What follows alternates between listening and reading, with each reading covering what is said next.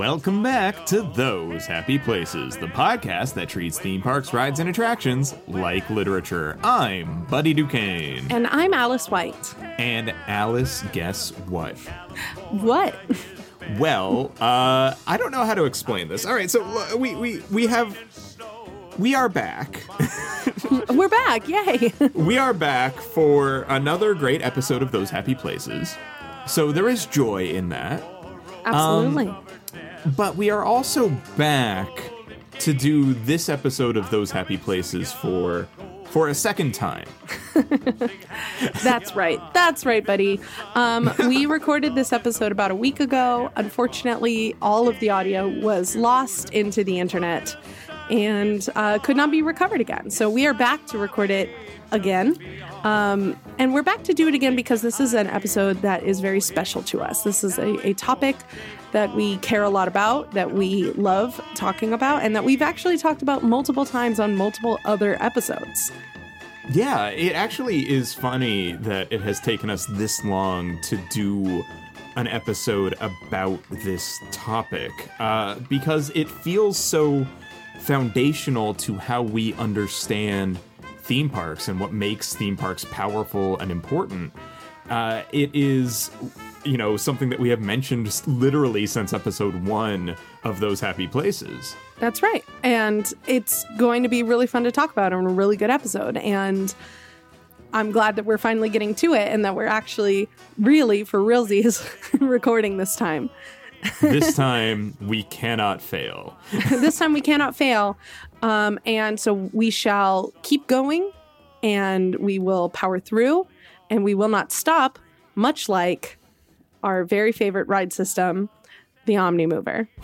Yes, Alice, you have said it. We are here today to talk about the Omnimover. And the title of the episode is In Praise of the Omnimover.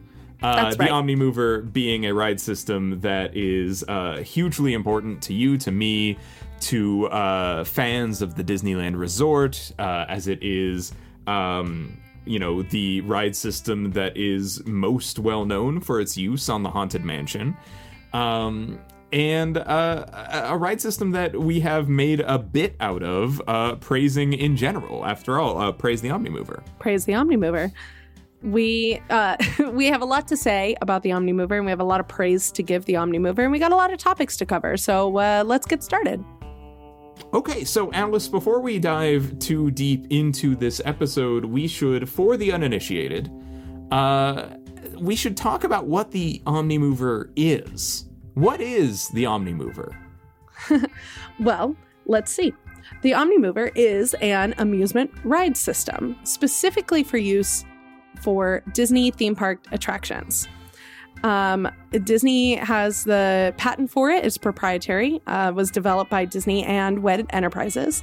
The Omnimover was patented in April of 1968 for the ride Adventure Through Inner Space at Disneyland.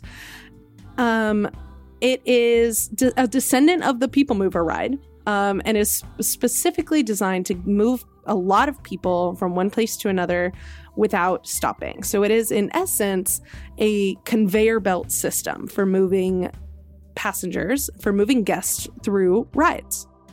Yeah, and Adventure Through Inner Space was eventually replaced by Star Tours, and now Star Tours: The Adventures Continue.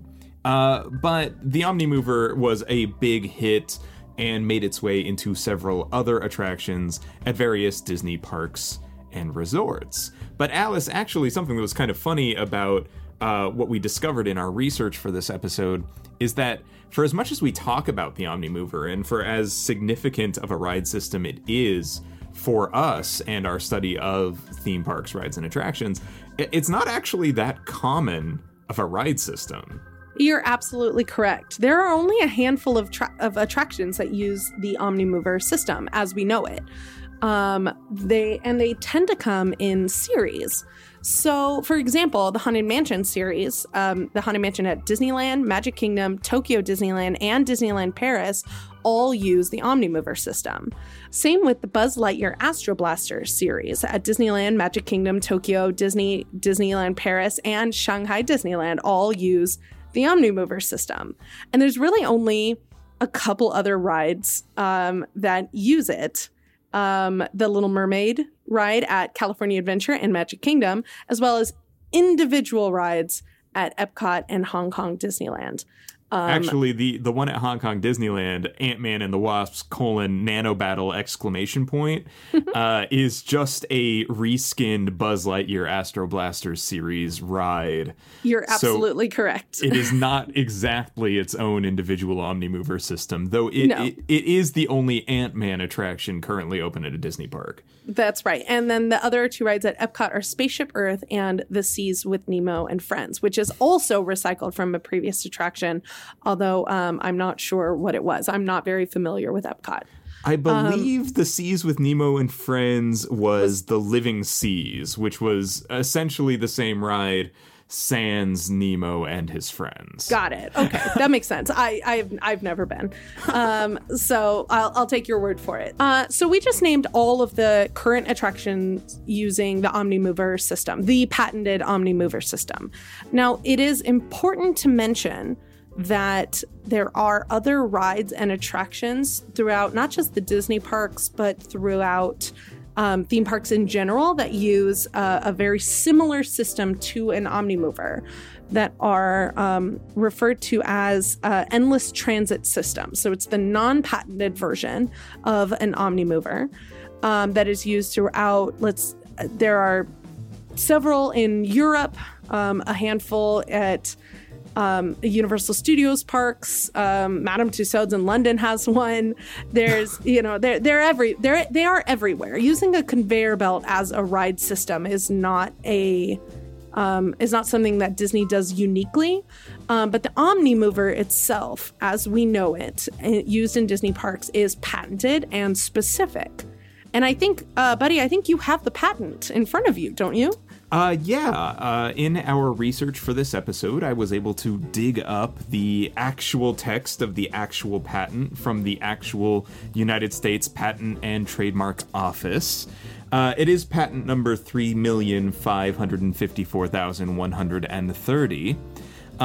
And Alice, if you will allow me, I would like to read from this holy scripture, as it were, this thing that brought the Omnimover into existence.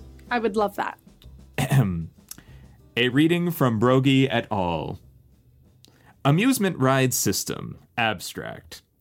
An amusement ride system for conveying passengers past a display and including a support track, having inclining and declining portions. A plurality of seats are supported on trucks that are conveyed along the track, and such seats swivel to face the display as the trucks pass thereby, and tilt relative to the inclining and declining portions of the track, to maintain the passengers seated erect. Contoured first and second orienting rails extend longitudinally of the support track and guide first and second followers, which control the swiveling and tilting, respectively, of the seat. An amusement ride system may also include a safety bar for retaining passengers in the seat and actuated by a trip which strikes an actuating rail in the unloading area. That is the full text of the abstract of the patent. The patent is a long legal document that has, quite a lot of history behind it that kind of talks about why they came up with this idea and why it's patentable and what's unique about it. But the abstract actually covers a lot of that stuff. And these are things that we see in Omnimover-type attractions that we don't necessarily see in endless transit systems or even in Omnimover-like attractions at the Disney parks. Things like the tilt and swiveling of the Omnimover cars, something that was not possible in previous systems, and that is kind of unique to what we consider an actual, honest-to-goodness, patented Omnimover. Right, the tilting and turning of the passenger vehicle on the Omnimover, which is a unique Disney, it was part of the unique Disney patent, is really important for rides such as the Haunted Mansion, where as you are taken on your little conveyor belt through the Haunted Mansion, the Omnimover is able to turn the car to face you in specific directions to tell you certain parts of the story. So when you pass the endless hallway, you get turned towards it, and you can, instead of, you know, having to tilt your head to the side to see down the hallway, it turns your car to face the hallway and you can see how far it goes.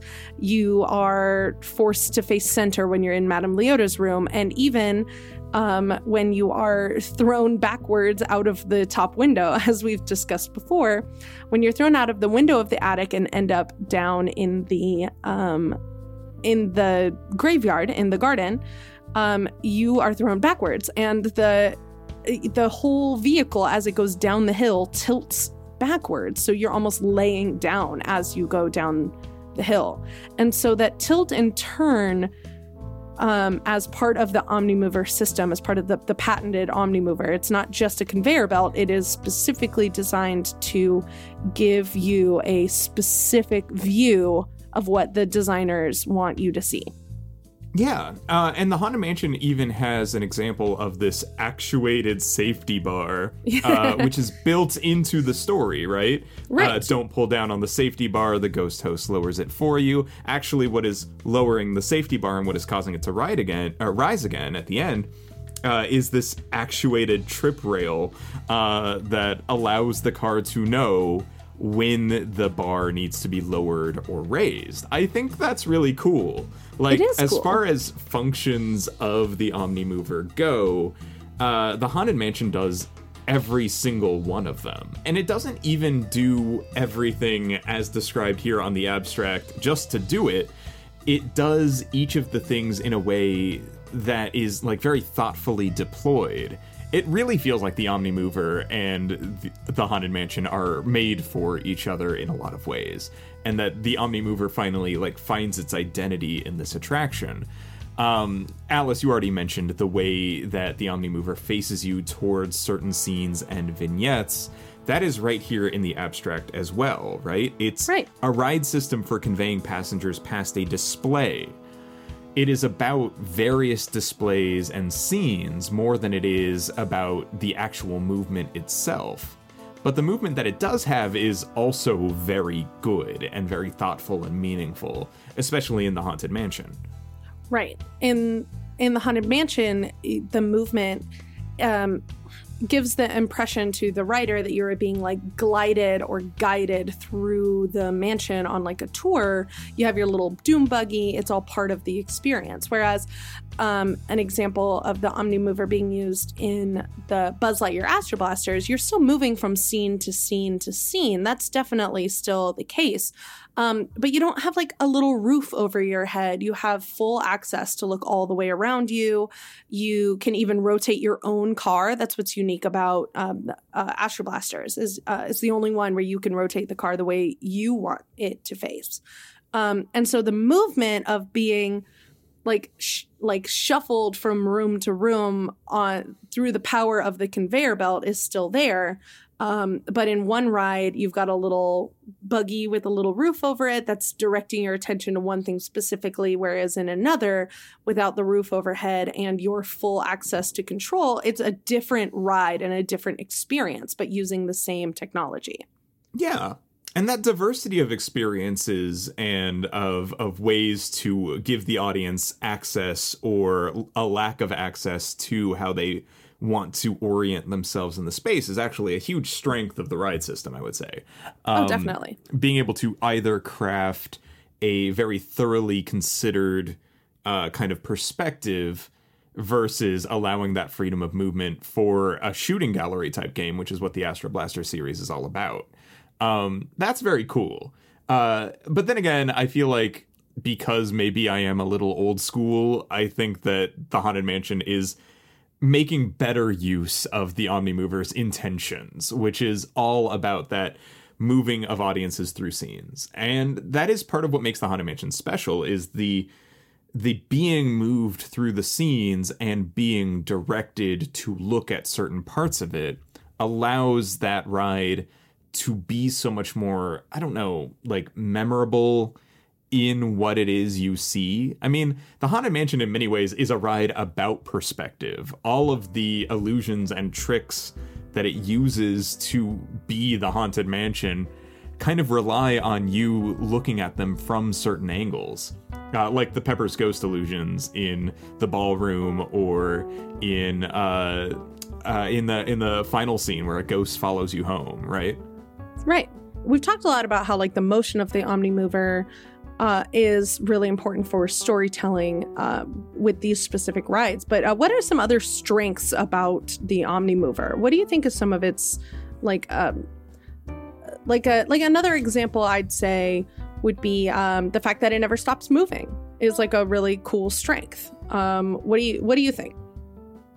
I mean, yeah, the fact that an Omnimover system never stops moving, even for loading and unloading, is a really unique part of what makes that system stand out, right? Like, it is able to provide a continuous sense of motion. That's really cool. That kinetic energy is really, really powerful and has been deployed to great effect. That constant movement and momentum also means that Omnimover-style systems feel like they are very high capacity. And that high capacity feeling is good. It feels good that the ride is always loading and unloading and that you're always moving towards the ride when you're queuing up for it. According to Len Testa at touringplans.com, who's pretty much an expert on ride capacities, the Haunted Mansion is actually the third highest capacity ride at Disneyland, the fifth highest capacity experience at Disneyland. Wait, what do you mean by fifth highest capacity experience? What are we talking about here? Great question. I'm so glad you asked. Now, our number one and two highest capacity experiences at Disneyland are actually not rides. They are nighttime spectaculars in outdoor theaters. Specifically, we're talking about Fantasmic and World of Color. Now, we talked about nighttime spectaculars and shows in our last episode, so you can go back an episode and listen to that if you want to hear us talk and gush about how much we love Fantasia and World of Color. But a big part of why those experiences are special and important to theme parks is because of how much capacity you can entertain 4,000, 5,000 people at a time with these outdoor outdoor theaters and venues. Yeah, and one imagines that it is not necessarily equivalent in terms of hourly capacity because these shows happen once a night for that many people. Sure, and don't necessarily last a whole hour, a half an hour pretty much at most. But you can still entertain thousands of people at a time in these experiences, and so they count for highest capacity per hour. But as far as rides go, Haunted Mansion is number three. And the number one and number two spot are taken by rides that have a completely different ride system than the Omnimover. In fact, they're not on a real track. They are on water. Coming in at number two with about 3,300 people per hour is It's a Small World. And in first place with about 3,500 people per hour is Pirates of the Caribbean. I'm sorry, how many? About 3,500 people per hour. Per hour? Mm-hmm. And that is compared to Haunted Mansion's paltry, what was that number again? 2,600. Oh my gosh. About 900 more people per hour can ride Pirates of the Caribbean than the Haunted Mansion. Given that everything is working properly, appropriately, that there are, few to no stops or closures, this is the ideal capacity for these Disneyland rides. Yeah. A Small World coming in just a little bit under Pirates of the Caribbean, probably about 200 fewer people per hour. Len estimates that this is the case because Small World attracts a higher number of very small children who may need a little bit more time to settle in. But despite the fact that the smaller children ride It's a Small World and the bigger children ride Pirates of the Caribbean, they still, they're very, very close in the one and two spot and can accommodate just literally thousands of people per hour because they're moving at a constant speed, kind of like the Omnimover. But I was wondering, really, what is the difference here? Why does Pirates of the Caribbean have such a higher ride capacity per hour than something like the Haunted Mansion? That's interesting, right? Because, like, conventional wisdom tells us, or at least you and I, it tells you and me, that Omnimover good because Omnimover high capacity. It's a conveyor belt that eats people and puts them on these experiences and points them at these meticulously crafted scenes and vignettes, right? Right. And the longer an Omnimover system gets, the more cars are on it. So presumably the capacity actually rises the longer that an Omnimover system gets. And that means that on a 13, 14-minute ride like the Haunted Mansion, you should be hitting these incredible capacity numbers. And to be fair, 2,600 is not paltry. Not at all. Third highest capacity in the Disneyland Resort. We will get to a little more of the list soon. And so, yeah, Omnimover is good and high capacity, but it doesn't hold a candle to the very simple technology that is boats. And it's wild because It's a Small World and Pirates of the Caribbean, in terms of ride system, I mean, the boats are practically carbon copies of one another, right? Right. So they're running on basically the same guided boat system, Pirates of the Caribbean being slightly different for its drop elements. But why is it so much higher? Why is it fully 30, 40% more people per hour? And for me, it comes down to the fact that time is an ever-flowing river. And we can join that river's flow to save time. Welcome to Jurassic Park. Buddy, no, buddy, that's the wrong boat ride. It's even the wrong theme park. But seriously, it is about how big these boats are and how they are able to move at variable speeds through, if we're honest, Alice, similarly meticulous scenes and vignettes.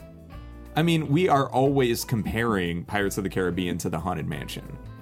And the main difference in terms of the quality of what they show their audiences is dimensionality. Pirates of the Caribbean has the boat tracks going through the scenes and vignettes so that they're more kind of three-dimensional.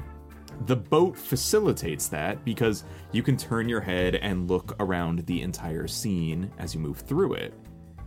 However, the Haunted Mansion has the strength of being able to craft a more kind of two-dimensional, picturesque diorama with more intricate illusions and with just a depth in a different direction, a depth away from the car instead of around the car. And so that depth of movement, I think, is also part of what adds to the capacity. Instead of showing people a two-dimensional image that they move past, you're moving people through this big, open, three-dimensional environment. And that allows you to be more creative with movement. Because at the end of the day, especially Pirates of the Caribbean, is a water conveyor belt that eats people. And that conveyor belt is 4 people wide instead of 2 or 3. That's right. Yeah, the Pirates of the Caribbean and Small World boats are, you can fit about 4 people in a row, maybe a 5th person if you've got a lap child or, you know, a couple of small humans. And there's 5 rows to each one. You can fit 20 to 24 people on each boat. And that's a lot. That's a lot of people. That cannot be discounted. In fact, it kind of feels like the capacity of a ride like the Haunted Mansion, being on an Omnimover system, has a very fixed limit. It is as many people as cars can move through. By comparison, Pirates of the Caribbean, you could throw another boat on there. You could theoretically raise its capacity because, Alice, you and I both know that the Pirates of the Caribbean has a backup problem. It does. It'll really back up all the way through the Burning City, right? Yeah, you can get like 12 or 15 boats all backed up against each other, playing bumper boats through the last scene of the, as they all fight to get up the hill one at a time. Now, imagine, if you will, that the cast members really wanted to push it to its logical conclusion, and so they let it back up all the way to the caverns. You could have easily 1,000 more people on Pirates of the Caribbean at any given time. And the ride is now 35 minutes long. I'm serious, though. There is something to be said for the fact that the capacity is a little expandable. Even though the rate is similar, it's as many boats as you can board, right? And deboard. There is a certain amount of flexibility there. And the other kind of flexibility that Pirates of the Caribbean has that, say, Haunted Mansion doesn't, is actually down to the fact that Pirates of the Caribbean gets to stop. And I think that's interesting, that it's kind of a privilege that Haunted Mansion sometimes wishes it could have, simply for accessibility reasons.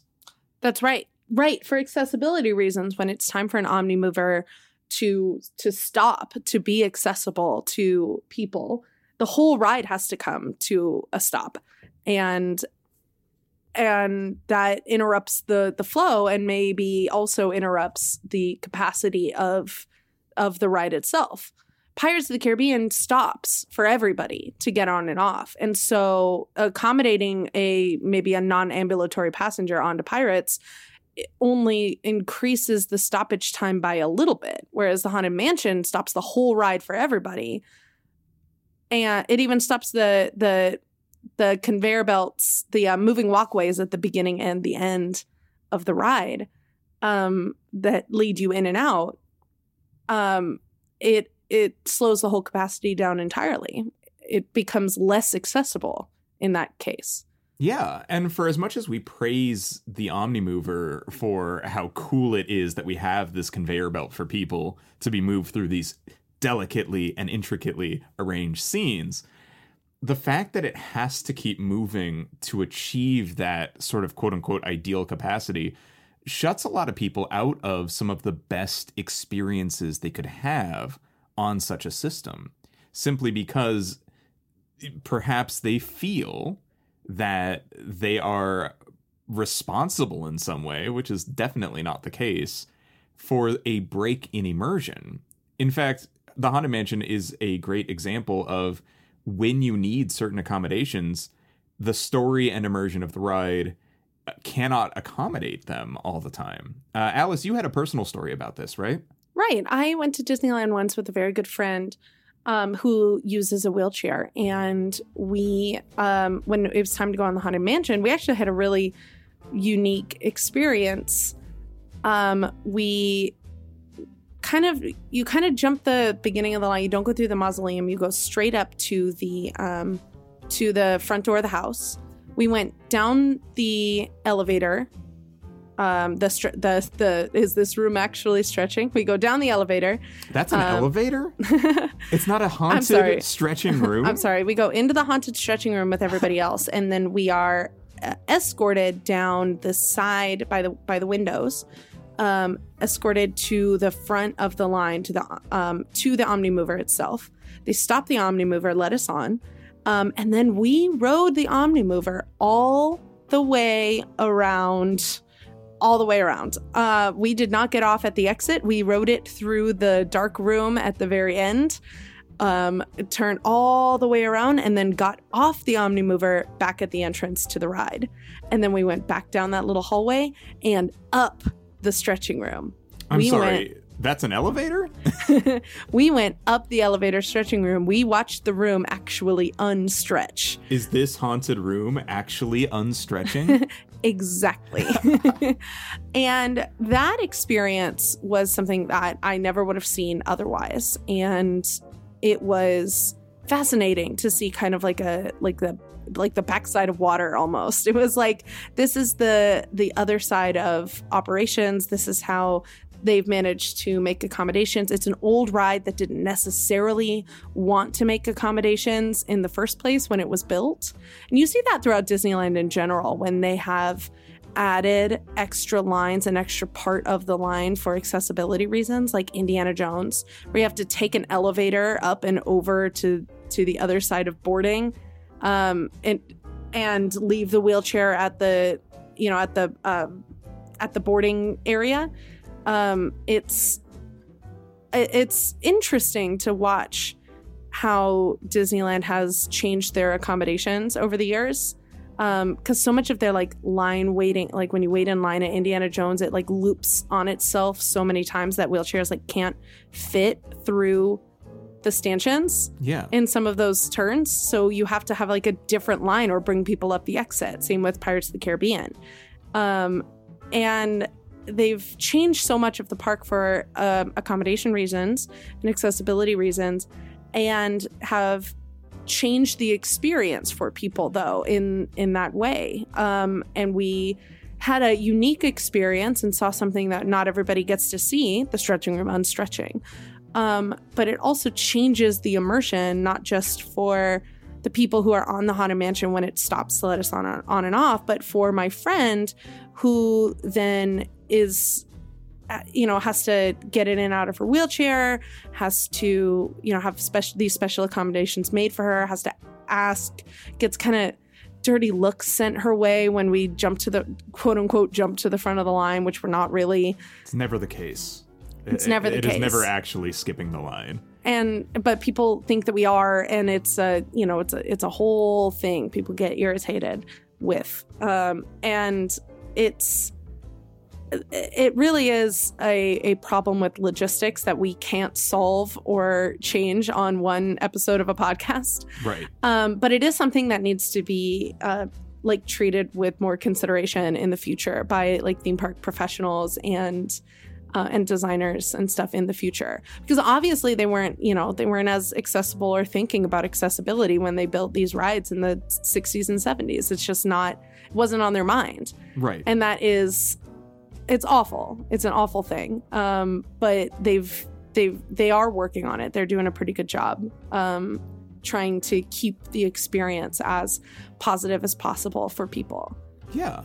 And look, Alice, you just said that it was a pretty unique experience. It was something that was cool to see. There are things about what you went through with your friend that you could be like, oh, yeah, OK, that's cool. But imagine that for every ride. Mm-hmm. And when we say, oh, the Omnimover is really good, I would say that the Omnimover is probably one of the worst systems for accessibility. Right. And it simply cannot be fixed here now on this podcast, though I was thinking there's got to be a way to have like a way to break into the conveyor belt, right? Like you could press like a switch and then like two ones that you preload for people who need a little bit more time to get on, like break into the line. How hard would that be? They do it for Space Mountain all the time.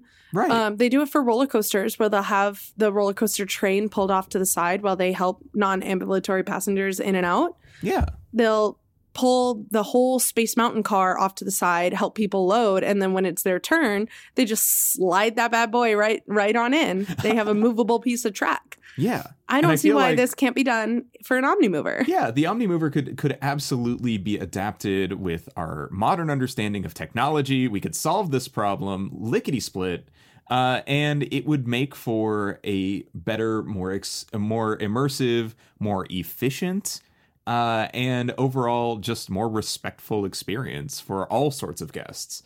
So that's just throwing that one out there, Imagineering, if you want any tips on how to improve a decades-old classic ride system. That one's free from Those Happy Places. It's only free because it's about accessibility, and we just want you to try that one. Yeah, any other ideas you want from us? It's not free. It's not free. TM. Yeah, TM. Any other ideas you want from us, just call us. We got a lot of them. And Alice, actually, that makes me think of other ride systems and the sort of advantages they have over the Omnimover. Because As much as we do praise the Omnimover, and as much as it's very cool for all of its tilting and swiveling, and as much as it is neat that a lap bar can be raised and lowered automatically by hitting a trip switch, it doesn't do a lot of movement at all. Like, a lot of different kinds of movement. That's very true. It kind of has a very limited joint that the thing can move on in very specific directions, and very little else that it can do. Yeah, I mean, look, the Omnimover's bag of tricks is pretty diverse for what it is, a conveyor belt that eats people. And we see it deployed really, really effectively on, for example, the Haunted Mansion. The tilting is very atmospheric and good. We've already gone into how it helps tell the story. However, it will never be able to have what Pirates of the Caribbean has, both in terms of accessibility and capacity and cool drops into water. Very cool drops. You can't have an Omnimover that does a cool drop into water. No, you can't have an Omnimover that does fast motion. Period. Right? Like, not really. It's pretty much designed to be a very slow walking pace thing. I can imagine an Omnimover system where maybe it slows down to load and then moves more extreme out of the loading area. But then it's kind of stops being an Omnimover. Yeah. It becomes something else entirely. In fact, I feel like that sort of thing might already exist. I think that maybe that there is a better version of an endless transit system that accommodates for better, more exciting movement, but also has the cool thing where it never stops moving and allows for super high capacity rides. And I'm pretty sure that they've implemented that into one of my favorite rides of all time, not in a Disneyland ride, but rather at Universal Studios. I am talking, of course, about Harry Potter and the Forbidden Journey. Now, Harry Potter and the Forbidden Journey has a loading area that never stops. Mm-hmm. It is on a sort of moving walkway conveyor belt thing. Riders are strapped into a bookcase. Did we ever decide what that ride vehicle was? It's either a bookcase or Quidditch stands. Quidditch stands that have been enchanted to move through a castle. Yeah, something like that. And then as the ride begins, suddenly those bookcases or Quidditch stands achieve flight and start doing all sorts of cool flips and semi-flips and whirligigs and all sorts of very fast, extreme movement. All while being kind of lifted aloft on these arms, right? Right. If you have a chance, listener, to go and find an illustration of how the Harry Potter and Forbidden Journey ride system works, how they're able to move each car is on its own little robot arm, and how it's moved from place to place and then put in front of a rotating screen that rotates with the ride system, and the genius of that whole ride is both in its capacity in the way that it can move a ton of people at a time without ever stopping, but also how it combines practical effects with a screen, and how it is both low-key and thrilling at the same time. It's really a perfect combination of so many different kinds of ride experiences, where it flips almost entirely upside down at one point, but for the most part, you're just kind of bopping around, floating through the air, watching your favorite Harry Potter characters fly on brooms and stuff. But it feels exciting, and it feels cool. It is, and it is cool. Yeah, there's spiders and there's a dragon, and it's a great ride. It's taking a lot of cues from what makes the Omnimover a unique system. I mean, the arms are on these independent trucks that allow them to move throughout the ride system. much like described in the patent of the Omnimover. But because the arms add this additional range of motion, and because the trucks are just these very cool things that can kind of zip around corners and stuff like that, instead of a conveyor belt, what we get here is something that combines some of that high capacity feeling with a much more thrilling motion profile, let's call it.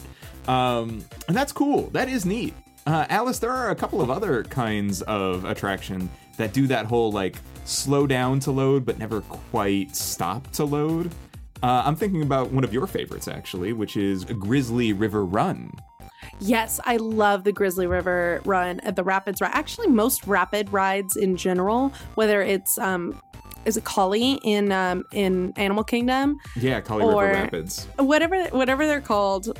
Whatever they are, the rapid rides are so fun to me, and I think they are such a blast. I love a boat.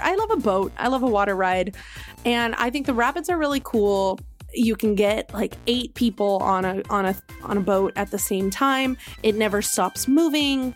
You have to walk on the little round loading platform and hustle over there to get on. It feels like a like an adventure experience. Every one of those rapid rides feels like you're about to embark on like a great big adventure. You buckle in, and then who knows if you're going to get wet or not. The unpredictability is awesome. The drops are always fun. And I don't mind, having a wet shirt for the, for the next hour or so while I'm walking around the park. I think that's nice, especially on a nice warm day. Yeah. But that like never stop moving of a conveyor belt like experience really helps with the heightening of the sense of adventure and sense of excitement of a ride you're about to go on. And of course, not all rides need that. You're not trying to up the stakes of adventure when you're going on It's a Small World, right? But so like Small World doesn't need to have the, all right, everybody get on, go, go, go kind of like attitude that they have for a Rapids or like Jurassic Park or something, right? Yeah. But when you say that, come on, everybody, get on, go, go, go, that reminds me of another non-Disney ride at Universal Studios Hollywood.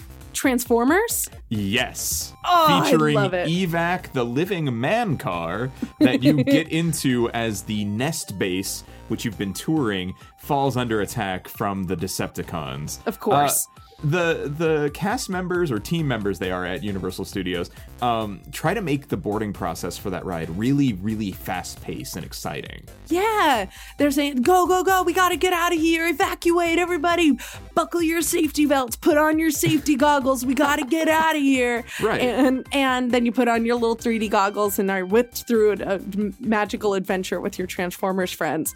That is a good ride. That ride is fun, but that kind of sense of adventure, and that ride does come to a full and complete stop before you get on, and then stops again so they can triple check your safety belts. But that's just safety. That's just important. It's a fast ride that takes those corners really quick. It actually just reminded me about another ride with a very similar get on, go, go, go attitude, which is Rise of the Resistance. You're right. Rise of the Resistance is all about setting you up for this big, fast-paced escape. And it grinds to a halt when you board the ride vehicle so that you can complete that full safety check. And right. Look, I agree with you. Yes, that's just safety. It's necessary. We need to do this stuff. Right. It keeps everybody safe. On the other hand, what a pace breaker. Right. Oh, go, go, go. We got to escape the First Order. Make sure that you attach the buckle from the right side, put it into the buckle on the left, pull the yellow strap so that we know we're going to shine a flashlight, make sure that the yellow strap that you're pulling on it and that it's good. Keep your hands, arms, feet, and legs inside at all times. All right, here we go. Let's escape. And it's only after completing that extremely long process that the adventure can begin. And look, there's only so much that any ride designer can do about that. But the Omnimover does have that advantage of continuing to move. Yes. Of increasing the urgency and not giving you a chance to think about that stuff as part of the boarding process. Come to think of it, though, Pirates of the Caribbean doesn't have any safety belts. And no, that's it does not.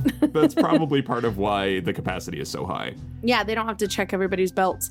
Probably because those drops aren't necessarily very steep. But sometimes I wonder if it wouldn't be better if there was a safety belt of some kind. Right, something. Because it has sometimes felt like perhaps one should belt up while in the scary drop ride in the dark. Right. Definitely hold on to your children. You know what? Okay, so we have talked about high capacity rides at the Disneyland Resort, but something real, this is kind of just a side note, actually. This has nothing to do with the Omnimover, but it does have something to do with capacity, so maybe it's worth talking about. Something that surprised me were the rides in the 4 and 5 spot on that list. Oh, yes. So yeah, I have the, right here, the top 5 and then plus our 2 experiences, our 2 nighttime spectaculars for ride capacities, according to Len Testa. And right, the 4 and 5 spot here on this list are the Big Thunder Mountain Railroad and the Incredicoaster. Very similar rides in that they are traditional, like single row, roller coasters. You got, 2 people to a seat, 25-ish cars heading back. So you can fit like 50 people on each car, and you're loading 2 cars kind of at a time. Yeah. Or two trains at a time. Yeah. That's what I meant. Of course. 2 coaster trains at a time. I meant. Yeah, and literal trains and Big Thunder and coaster trains at the Incredicoaster. Sure. It's interesting that they make the list, but now that I think about it, these are 2 high-capacity rides that are highly popular because they're thrilling, with great versatile movement profiles, Incredicoaster being the only looping attraction at the Disneyland Resort, if you don't count that one time that I got the Mickey's Fun Wheel cars to flip upside down. Don't try that one. Sure, no. Don't try that at home. But seriously, high capacity, fun, thrilling movement profiles. And they figured out early in the game that loading 2 trains at once was the only way to do that. And as a result, they have remarkably consistent wait times. Despite both of them being lightning lane attractions and all of the struggles that come with that, they stay around 30 to 45 minutes, even on pretty busy days. Right. The last time I was at Disneyland, it was a pretty crowded day, and we the posted wait time for Big Thunder was an hour, and we did it in 45 flat. That's incredible.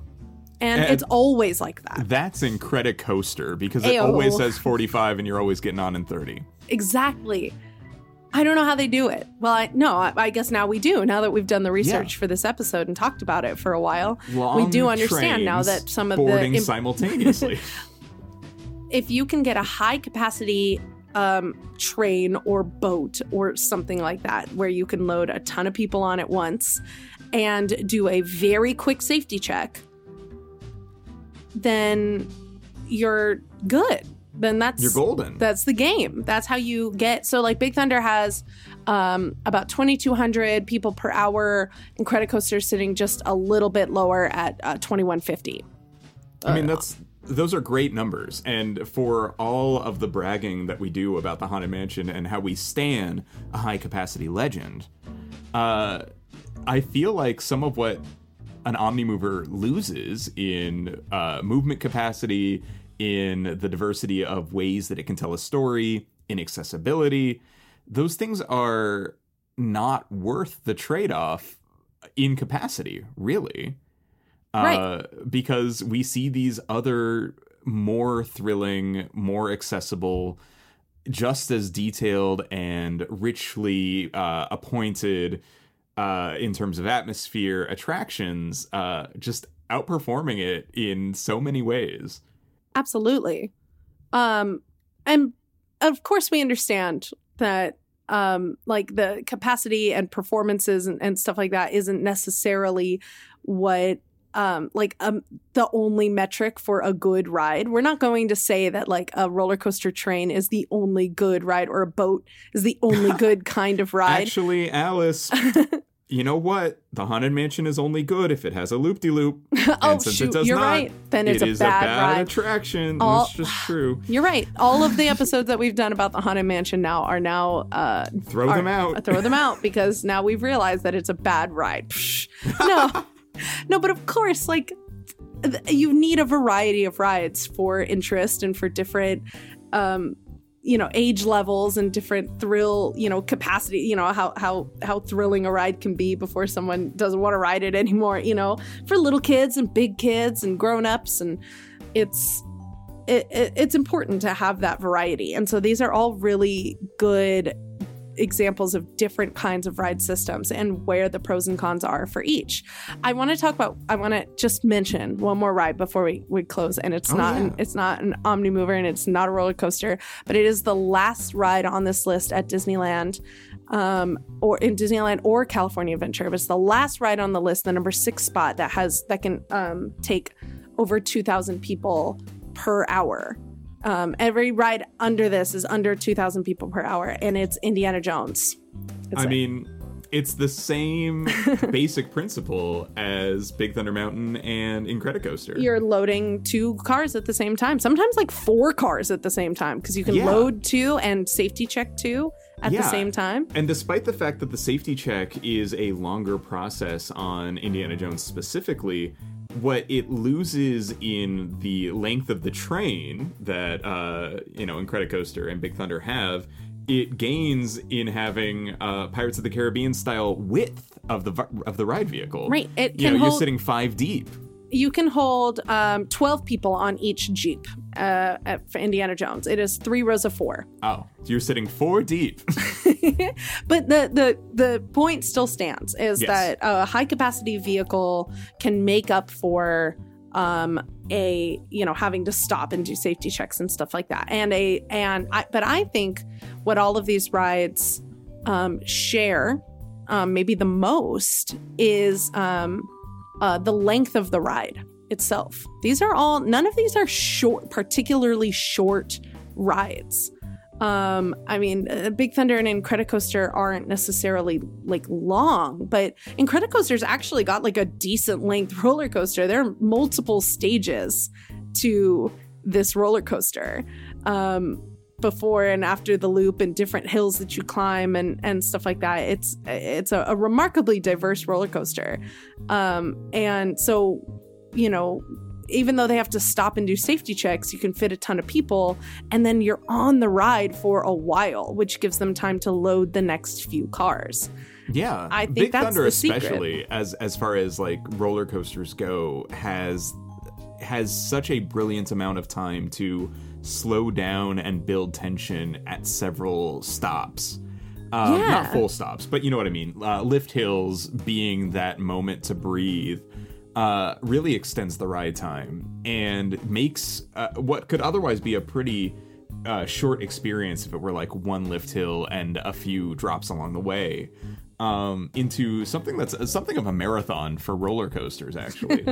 And so you're right, actually. Like, length of track isn't just a function of capacity for Omnimovers. It maybe feels more direct on an Omnimover, right? Because more cars equals more people sitting on the ride, and more cars can only be added by having a longer length of attraction. I mean, just look at where Ariel's Undersea Adventure sits on this capacity list. It's under Indiana Jones. It can't even handle 2,000 people per... It's number 7. Exactly. And why is it so much less than the Haunted Mansion? Because it moves slower? That is debatable. I haven't actually measured the speed at which the Omnimover track is moving, but my guess is actually it's because it's got about 4 fewer scenes.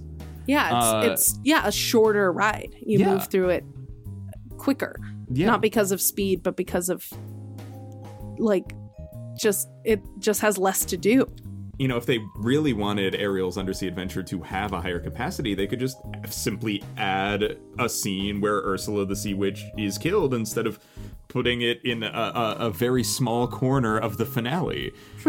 They could do a full-length rendition of Under the Sea in the middle of the... You just ride through, like, literally the entire song Under the Sea in the middle of the ride. You could just listen to the whole song instead of just that 1 minute loop that you get in the existing scene. It could just be the whole 90-minute movie.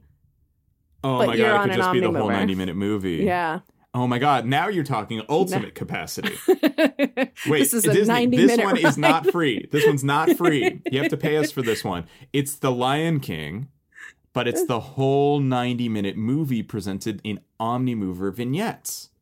I mean, I don't see where you can go wrong. It takes 90 minutes. All right, Alice, we're going to bump this capacity even higher. You are on a boat for 90 minutes. Oh, my goodness. You're sitting 4 deep. Oh, my goodness. There are drops and stops.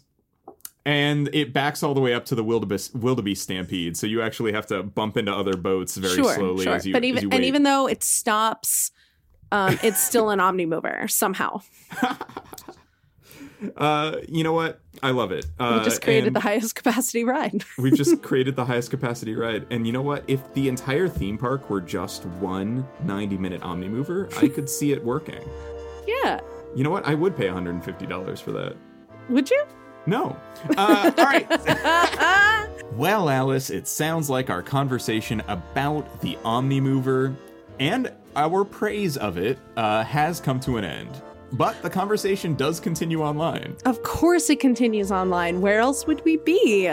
Social media is the Omnimover of the internet, and we have our Omnimover doom buggies selected for social media. Yes, we never get off. My Twitter doom buggy is buddy_Duquesne. Duquesne is spelled DUQUESNE. And I have a couple of doom buggies, one on Twitter and on Instagram and on TikTok, all under the same handle, Alice White THP, for Those Happy Places. And if you really liked this episode and you want to support us monetarily, you could always pop over to the Patreon. That's right. We do have a Patreon. Patreon.com/Those Happy Places has recently received a massive facelift and is better than ever. There are only 2 tiers to choose from, a basic $1 support tier and a super thank you $5 support tier. But whatever tier you join us on, you will receive all the bonus episodes and bonus features that we have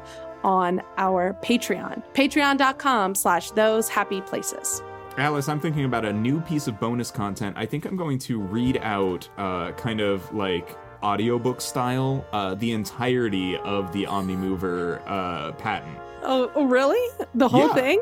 Yeah, it's really good. There's several sections here. It would make like perfect meditation material. Ooh. And I could be like Article 5. You do have a really nice voice for that. And then you can accompany it with pictures. Oh, there you go. You know, Alice, I think I'm going to add some music to this episode. And where would you have gotten that music from?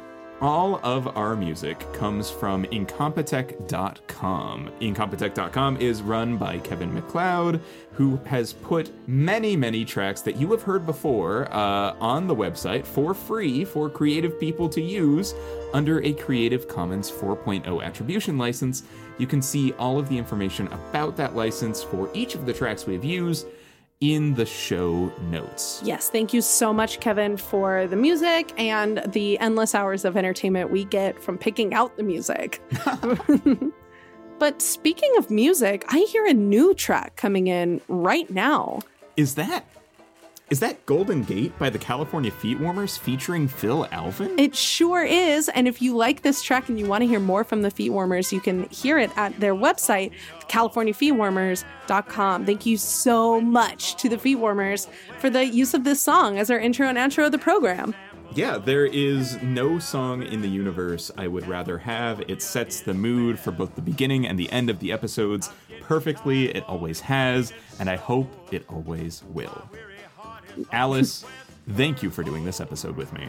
Buddy, despite the technical difficulties and how difficult this week has been for both of us, I'm really glad that we found the time to sit down and talk about one of our favorite things, the Omnimover, and how much we love it. And to talk about theme parks with you is one of the great joys of my life. Yeah, it has been a really tough time making this episode. We've had to make it 3 times now, by my count. I hope that listeners still found it to be intriguing and a good experience to listen to, because I think I'll always be thinking back to the first time that we said these things out loud and being like, oh, that's when we were truly smart. I hope we managed to capture some of that. And honestly, I think we did. And I think we even expanded on it. I think this was our best version yet.